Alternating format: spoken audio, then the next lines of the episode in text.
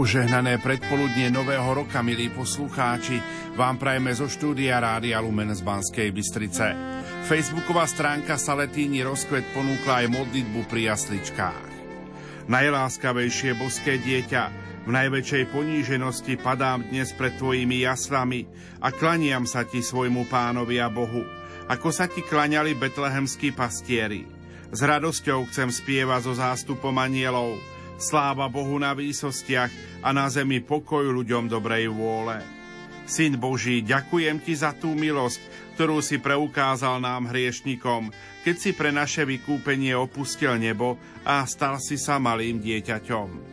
Milujem ťa, Ježiško malý, a radujem sa z dnešného dňa. Milujem ťa z celého srdca a moja duša túži po tebe – Zvelebujem ťa a ďakujem ti, že si opustil svoju slávu, aby si nám pomohol do neba. Daj, aby som mal ten pokoj, ktorý si nám doniesol na zem. Daj, aby tvoje narodenie naplnilo radosťou moje srdce a posvetilo moju vôľu, milý Ježišu. Udel mi svoju milosť a svoje požehnanie, aby som ti bol verný, vždy vďačný za tvoju lásku a aby som mal účasť na ovoci tvojho vtelenia, tu v pozemskom živote i v nebesiach na veky. Amen. Ó Mária, prosím ťa skrze radosť, ktorú si cítila pri narodení svojho boského dieťatka. Vypros mi milosť, aby som svoju jedinú radosť hľadal a našiel v dokonalom plnení všetkého, čo je milé Bohu. Amen. Milí poslucháči, svätý otec František ohlásil, že rok 2025 bude v katolíckej cirkvi jubilejným rokom. Zároveň vyzval všetkých veriacich, aby sa dva roky, ktoré predchádzajú tomuto jubileu, zamerali na dve konkrétne témy. Rok 2023 mal byť rokom koncilu a rok 2024 rokom modlitby. Farské spoločenstvo v Kešmarku sa rozhodlo do tejto výzvy zapojiť a kešmarskí kňazi pripravili sériu stretnutí, na ktorých sa veriaci dozvedeli o význame druhého vatikánskeho koncilu a o obsahu hlavných koncilových dokumentov. Koncom októbra sa konala prednáška Cirkev ako spoločenstvo, ktorú predniesol Anton Zjolkovský, farár v Novej Lesnej. Časť z jeho prednášky vám ponúkame v nasledujúcich minútach. Ničím nerušené počúvanie vám zo štúdia Rádia Lumen Prajú Marek Rimóci, Diana Rauchová a Pavol Jurčaga.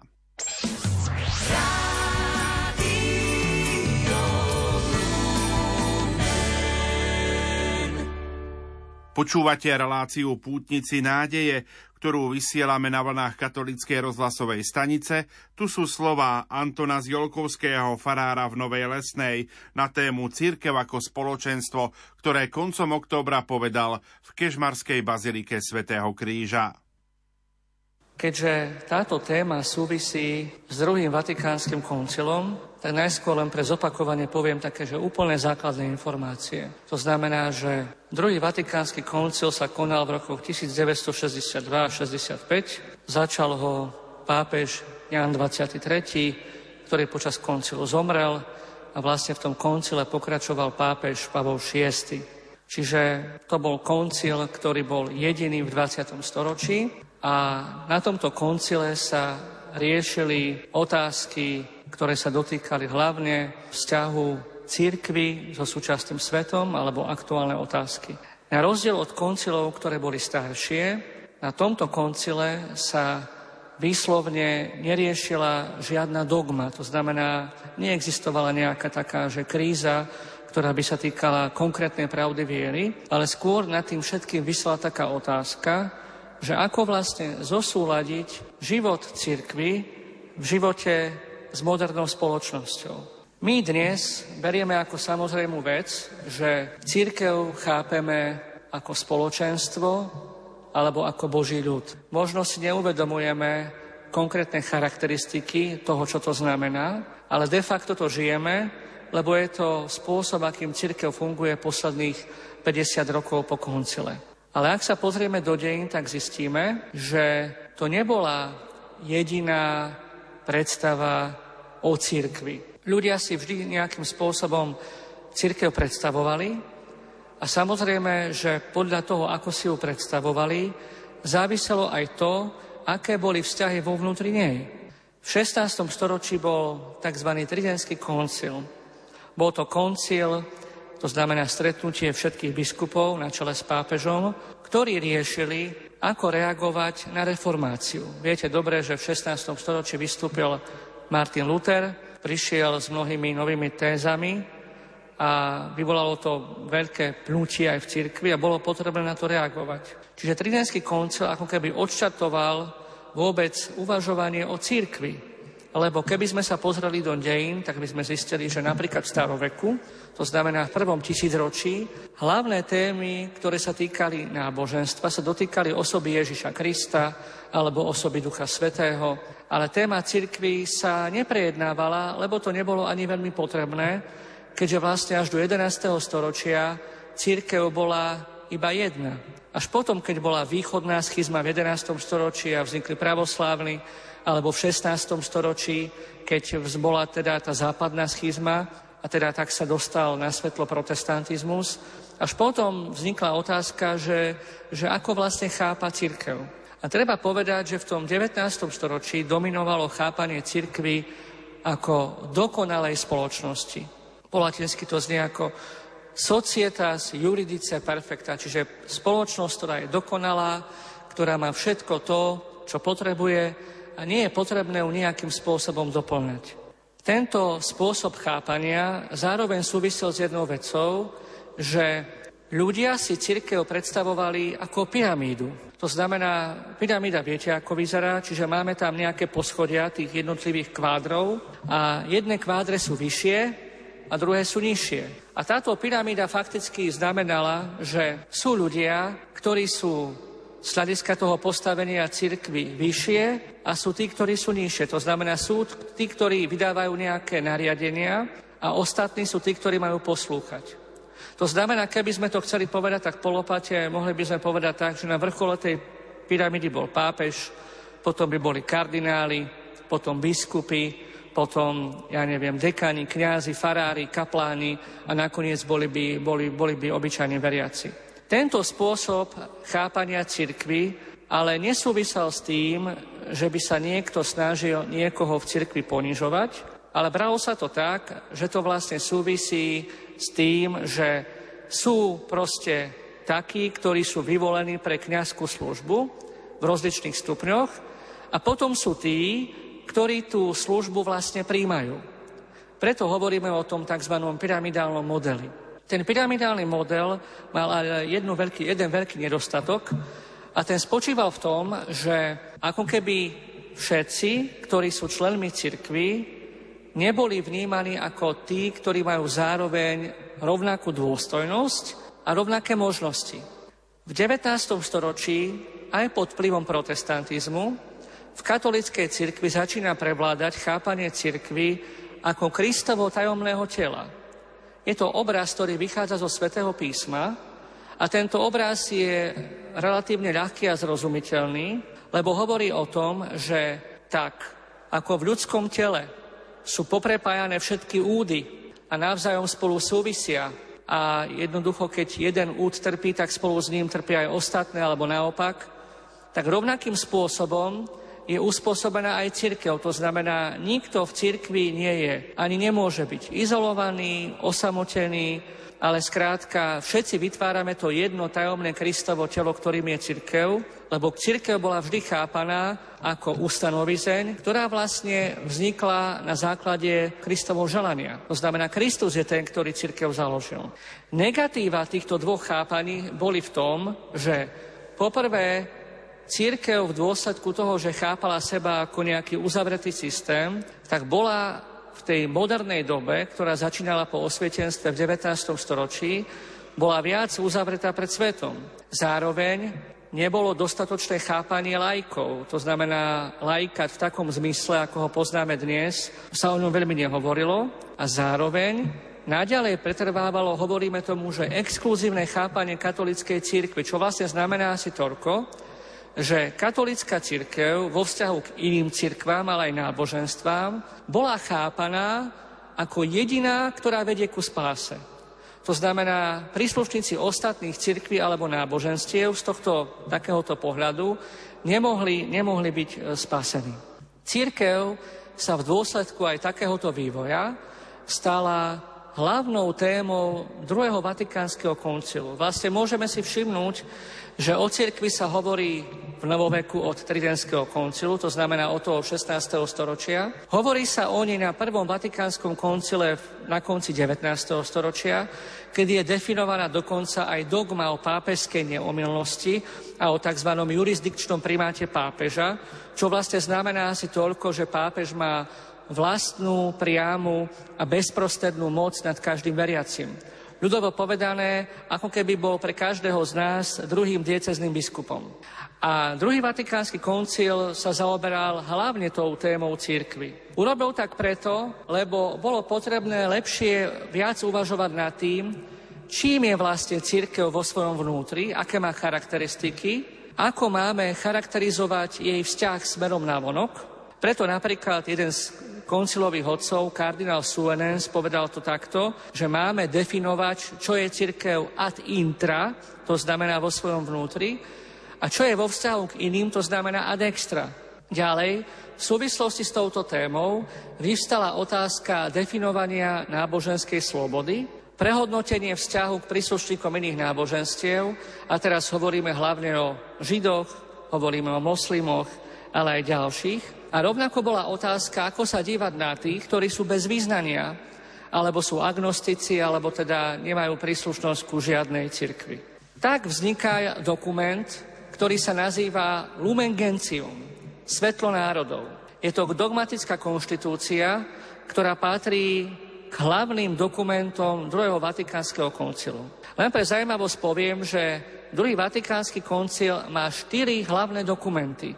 A to je dokument, ktorý sa týka Božieho slova, o ktorom istote bude hovoriť pán biskup Trstenský, Dei Verbum. Je to dokument, ktorý sa týka liturgie, o ktorom ste už hovorili, Sacrosanctum Concilium. A potom sú dva dokumenty, ktoré sa týkajú toho, čo je církev. Dokument o tom, čím je církev vo vnútri, ad intra, teda Lumen Gentium. A potom dokument, ktorý je pastoračný, teda nie je dogmatický, a ktorý hovorí o vzťahu cirkvi s okolitým svetom, a ten sa nazýva Gaudium et Spes. My sa dnes pristavíme len pri jednom z týchto dokumentov, ktorý definuje církev v jej vnútri a ktorý sa nazýva e, Lumen Gentium. Tento dokument je inšpirovaný hlavne nemeckou a francúzskou teológiou. Treba si uvedomiť, že v medzivojnovom období práve nemecká a francúzska jazyková oblasť boli tými oblastiami, kde sa katolícka teológia paradoxne rozvíjala najviac a zároveň to bolo také laboratórium v takom zmysle, že Francúzsko, ktoré od začiatku 20. storočia malo úplnú odluku cirkvy od štátu, tak vlastne bolo ako keby takým miestom, kde sa sekularizácia prejavovala v plnej forme a církev musela hľadať nejaké nové spôsoby, ako tam prežiť.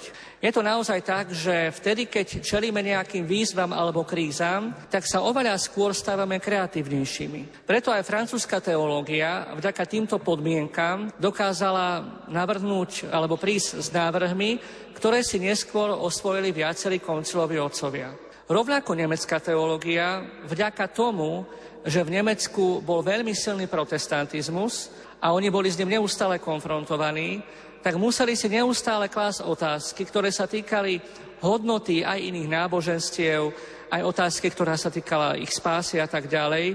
A to znamená, tá nemecká jazyková oblasť alebo nemecká teológia, rovnako ako tá francúzska, zohrala veľkú rolu, zvlášť pri príprave tohto dokumentu. Keby sme zobrali ten samotný dokument Lumen Gentium, tak by sme zistili, že prvá téma alebo prvá téza, ktorú nám ponúka, vlastne hovorí o tom, že církev sa chápe ako tajomstvo a zároveň hovorí o tom, že církev je akoby sviatosťou. To znamená, že je znakom Kristovej prítomnosti vo svete. My vieme aj z toho nášho bežného života, že podstata sviatosti spočíva v tom, že to, čo je Božie, a neviditeľné, sa stáva zrejmým cez to, čo je viditeľné a ľudské. To znamená napríklad pri sviatosti krstu máme vodu, ktorú lejeme na hlavu dieťaťa, ale zároveň táto voda ako vonkajšia matéria naznačuje, čo Boh v skutočnosti koná. To znamená, voda naznačuje, že Boh očistuje človeka od dedičného hriechu. A takýmto spôsobom môžeme povedať, že aj církev ako spoločenstvo, ktoré je ustanovené Kristom, sa cez svojich členov a cez vonkajšiu štruktúru stáva znamením, stáva sa sviatosťou pre tento svet, Kristovej prítomnosti. Malo by v skutočnosti platiť, že každý človek na tomto svete, ak chce nájsť Krista, tak mal by ho nájsť pri pohľade na život cirkvy, na slávenie liturgie, na vysluhovanie sviatostí, na praktický život jednotlivých veriacich. Hlavné témy tejto dogmatickej konštitúcie, ktoré si neskôr spomenieme podrobnejšie, je to téma Božieho ľudu, je to biskupská kolegialita, je to termín zmysel pre vieru, ktorý sa nazýva sensus fidei a potom je to, povedzme, téma, ktorá sa týka lajkov alebo Kristovej církvy. Poďme hneď na tému Božieho ľudu. Boží ľud, táto téma vychádza z biblického obrazu pastiera, ktorý vedie svoje stádo. Vieme, že za zvyčajných okolností stádo nasleduje vždy svojho pastiera. Pastier je zároveň súčasťou tohto stáda. Tento obraz je úplne iný ako model, ktorý je pyramidálny, kde hovoríme o tom, že niekto je nadriadený a niekto je podriadený, že niekto musí len poslúchať a niekto iba vydáva rozkazy. Lebo tento model vlastne hovorí, že všetci sme na jednej rovine a že všetci máme rovnakú dôstojnosť. A táto rovnaká dôstojnosť, ako si povieme za chvíľu, vychádza z jednej jedinej veci. Vychádza z toho, že všetci sme prijali sviatosť krstu a to znamená, že všetci sme nositeľmi toho, čo náboženstvo, teológia nazýva všeobecné kňazstvo. Lumen Gentium ponúka viaceré biblické obrazy o tom, čím je vlastne církev. Keď hovorí o ovčinci, alebo hovorí o pánovej stavbe, alebo hovorí o bráne a podobne. To znamená tých obrazov, ktoré vychádzajú zo svätého písma a týkajú sa cirkvi je naozaj veľa. Treba si uvedomiť ešte jednu vec, že obrazy cirkvy zároveň tak trocha korešpondujú s tým, ako žije spoločnosť. Môžeme dokonca povedať to, že moderná spoločnosť má vždycky vplyv na seba chápanie církvy. To znamená, v každej etape model církvy, ktorý prevládal, bol do nejakej miery odpovedou na nejakú aktuálnu spoločenskú alebo kultúrnu situáciu. Model Božieho ľudu v istom zmysle je ako keby takou odpovedou církvy na život v modernom svete, kde prevládajúcim spoločenským systémom je demokracia. V demokracii vieme, že všetci sme si rovní, máme rovnaké práva a povinnosti a všetci máme rovnakú dôstojnosť, lebo vychádzame z nejakého jednotného chápania ľudských práv a slobod. Model cirkvi ako Božieho ľudu práve toto zdôrazňuje, že všetci máme rovnakú dôstojnosť, ale zároveň nejakým spôsobom nenarušuje koncept chápania cirkvy ako spoločnosti, ktorá nie je demokratická, ale z Božieho ustanovenia ju chápeme ako hierarchickú. Boží ľud teda vlastne tvoria všetci pokrstení.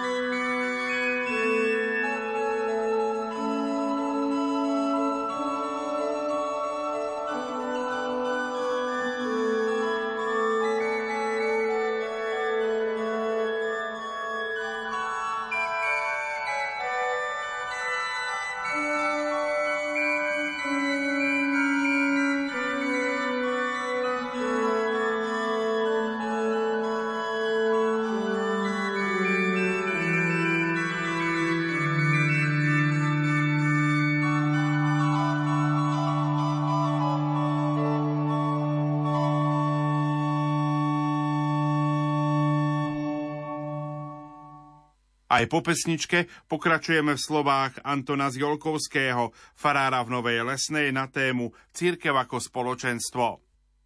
Povedali sme si, že základom Božieho ľudu je všeobecné kňazstvo. Všeobecné kňazstvo vyplýva z krstu.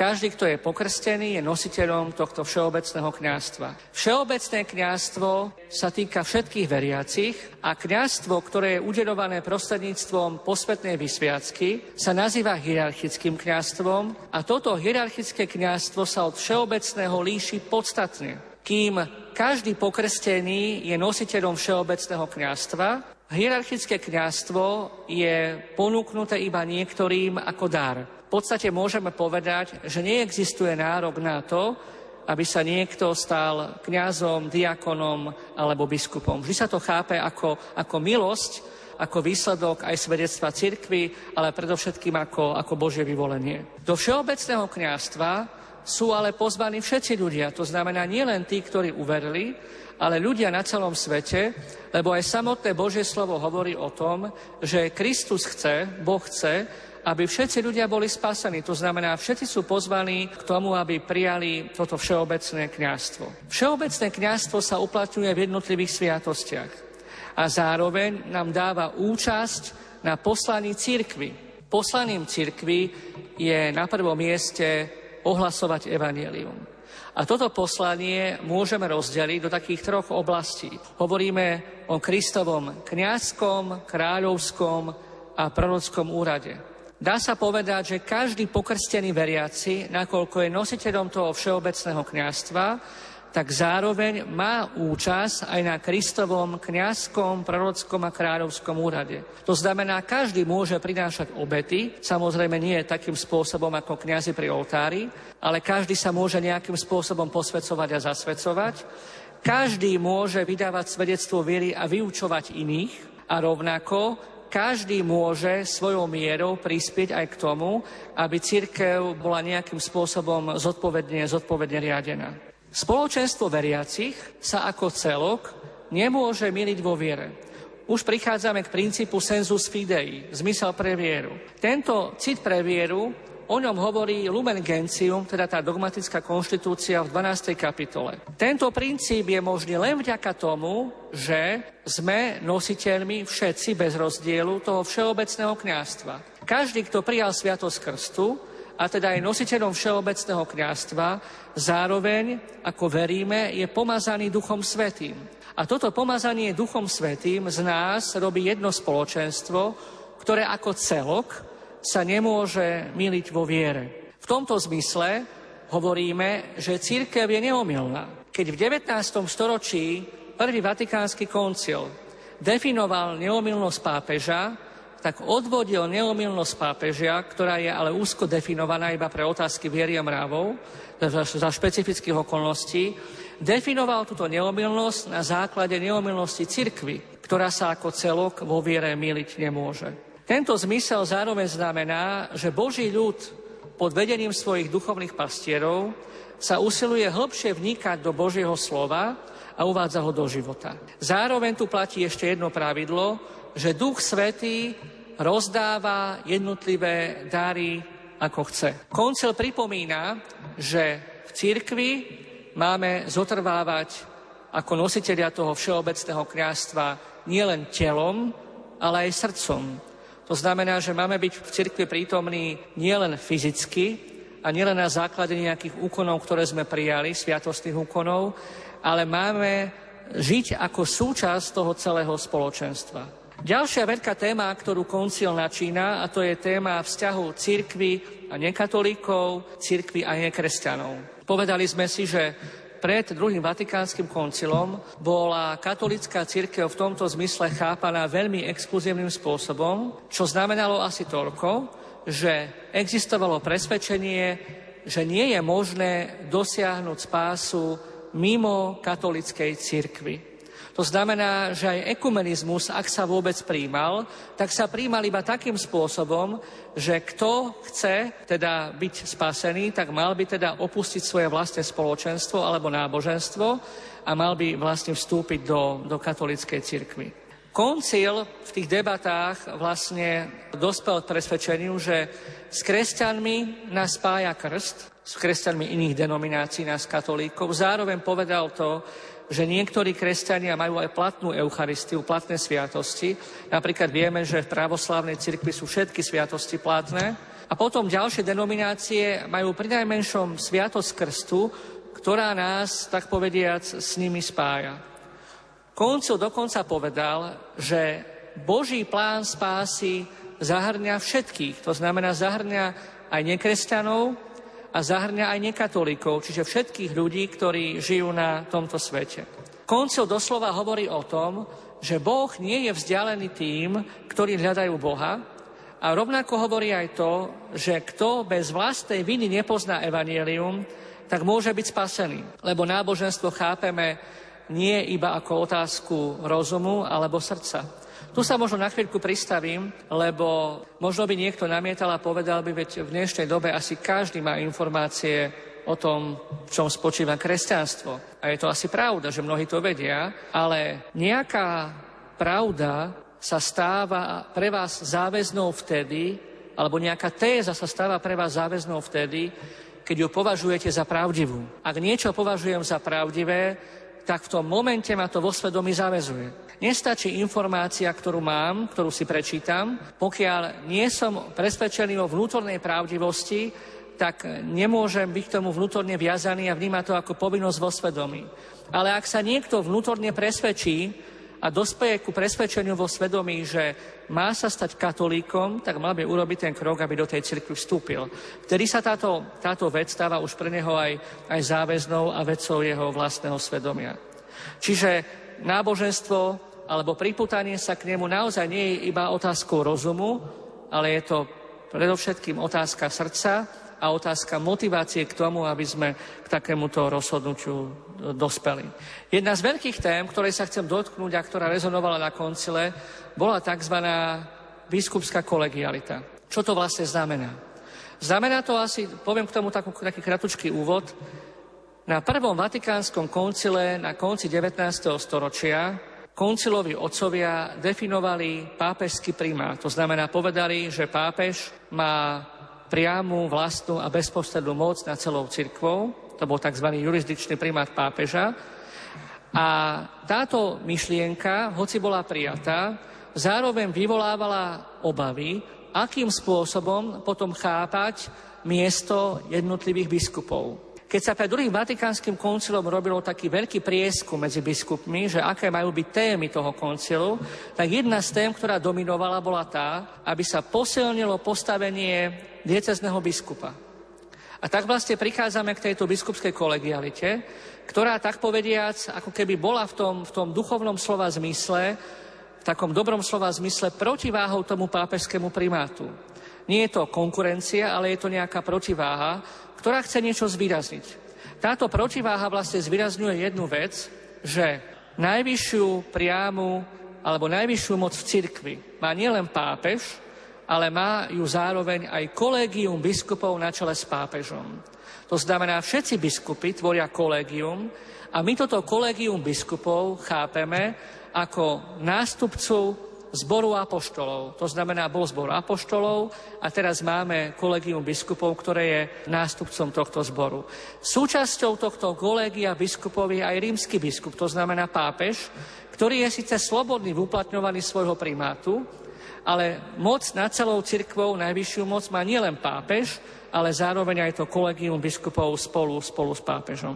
Môžeme teda povedať, že na to, aby niekto vstúpil do toho biskupského kolegia, musí prijať sviatostnú vysviacku a potom zároveň musí prijať nejaké poverenie. To ste si mohli všimnúť aj teraz, keď, bola, keď vlastne máme zmenu na čele diecezy, že pán biskup Trstenský bol vysvetený za biskupa, to znamená, bol to sviatostný úkon, ktorým prijal najvyšší stupeň kniastva, ale zároveň toto prijatie najvyššieho stupňa posvetného kniastva bolo spojené s dekrétom pápeža Františka, ktorým povedal, že mu ho poveruje úlohou, aby bol spiským diecezným biskupom. Čiže to sú dve veci, ktoré sú rozdielne. Sviatostná vysviacka, to znamená to poslanie, a potom úloha, ktorú vlastne on sám v cirkvi dostal. Rovnako analogicky môžeme povedať, že niekto príjme kňazskú vysviacku, to znamená, že je v druhom stupni kňastva, ale potom jeho vlastný biskup ho poverí napríklad úradom kaplána, farára, dekana alebo na rozličné iné miesto. Zároveň platí aj to, že členom biskupského zboru sa teda človek stáva nielen tom prijatím vysviacky, ale aj hovoríme tomu, že hierarchickým spoločenstvom, slavou a členmi kolegia. Všimli ste si možno pri biskupskej vysviacke, alebo teda krátko predtým, že pán biskup vlastne skladal vyznanie viery. To vyznanie viery sa týka celej cirkvi. Alebo napríklad skladal sľub poslušnosti rímskemu biskupovi. Alebo všimli ste si, že mohli ste si všimnúť, že pri jeho biskupskej vysviacke bol hlavný konsekrátor a dvaja konsekrátori táto skutočnosť nie je náhodná, lebo práve prítomnosť troch biskupov, ktorí konsekrujú nového biskupa, sa chápala od staroveku, sa to chápalo od staroveku, ako prejav prijatia toho novovysvetenca do biskupského kolegia. Zároveň to dávalo aj morálnu istotu o platnosti biskupskej konsekrácie ako takej. Pápež a biskupy, tento ich vzťah, ako som povedal, je daný tým, že pápež ako rímsky biskup je zároveň členom toho biskupského kolegia, ale zároveň on ostáva aj stálym a viditeľným princípom a základom jednoty tak Božieho ľudu, ako aj, aj samotných biskupov. Hlavnou povinnosťou biskupov je ohlasovanie Evanília. Biskupy sú vlastnými pastiermi. To znamená, že keby som to povedal troška tak pejoratívne, Máme, povedzme, v tom bežnom svete firmy, ktoré majú svoje filiálky a majú svoje pobočky. Nejaká banka má pobočku v každom meste a na čele každej pobočky je nejaký vedúci. Biskup nie je v takom zmysle vo vzťahu k pápežovi ako vedúci pobočky ku riaditeľovi nejakej firmy, lebo títo biskupy sú chápaní ako vlastní pastieri. To znamená, majú plnú najvyššiu kňazskú moc, podobne ako, má, ako majú rímsky biskup, akurát, že nemajú jeho jurisdikciu, ale nie sú v takom zmysle jeho námestíkmi, ako je povedzme vedúci nejakej pobočky vo vzťahu ku šéfovi svojej vlastnej firmy. Prichádzame k téme lajkov. Keby sme zobrali do, do rúk ten samotný dokument, by sme zistili, že vôbec to všeobecné kniazstvo a vôbec téma veriacich predchádza téme, ktorá sa týka hierarchie.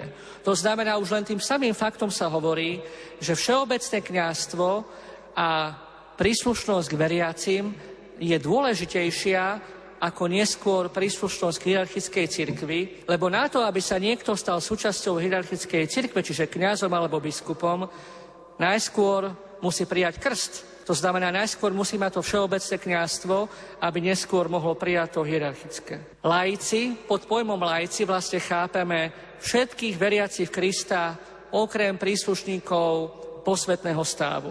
Pre lajkov je vlastný, môžeme povedať, že svetský charakter.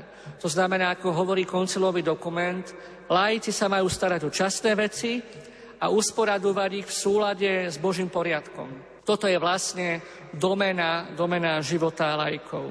V církvi nie nejakej nerovnosti. Aj svätý Pavol hovorí, že už nie žida ani gréka, ani muža, ani ženy. To znamená, pred Kristom sme si všetci absolútne rovní, máme tú istú dôstojnosť, máme povinnosť, tú istú povinnosť starať sa o vlastnú svetosť a máme ten istý dar viery. Čiže tá, to všeobecné kniazstvo nás všetkých naozaj naplňa takou rovnakou dôstojnosťou. Zároveň koncil hovorí o tom, že sú to práve laici, ktorí majú vykonávať apoštolát práve z toho dôvodu, že oni sú prítomní v tých oblastiach života, kde sa za bežných okolností klerici nedostanú. Lebo laici pracujú v bežných zamestaniach, laici si zakladajú rodiny, žijú v manželstvách, starajú sa o výchovu detí, to znamená, že úloha lajkov v tomto svete je naozaj veľká. A môžeme povedať, že v dnešnej dobe tá úloha lajkov ešte vzrasta práve preto, že počet vysvetených služobníkov oltára v mnohých krajinách sveta klesa. To znamená, že to ohlasovanie Evanielia je, a udržanie vôbec cirkvi a farnosti je oveľa viac na, na, na pleciach lajkov, hlavne v tých krajinách západu, ako to bolo, ako to bolo kedysi. Keď zoberieme do, do nejakého, zoberieme, uvažujeme nad vzťahom e, lajkov a hierarchie, tak e, tu si treba všimnúť niekoľko takých zaujímavých momentov, o ktorých koncil hovorí. Na prvom mieste hovorí o tom, že lajci majú právo príjmať duchovné dobrá. Duchovné dobrá to sú vlastne sviatosti a Božie slovo. To znamená, laici majú nárok na to, aby počúvali Božie slovo, aby im bolo zvestované Božie slovo a aby mohli príjmať sviatosti. Zároveň koncil hovorí aj inú zaujímavú vec, že laici sú oprávnení povedať vlastnú mienku, ak ide o dobro cirkvi. A dokonca sa tam hovorí aj o tom, že v niektorých situáciách sú dokonca povinní tú vlastnú mienku vyjadriť. Zároveň sa píše napríklad, že duchovní majú uznávať dôstojnosť a zodpovednosť lajkov za církev a zverovať im jednotlivé úlohy. Zároveň sa píše aj to, že duchovní majú lajkom priznávať spravodlivú slobodu, ktorá v občianskej spoločnosti patrí všetkým. To znamená, tak ako v civilnej spoločnosti existujú nejaké základné práva a slobody. Tak napríklad aj kódex kanonického práva ako základný zákon cirkvy hovorí o tom, že aj veriaci majú nielen svoje povinnosti, ale majú aj svoje práva.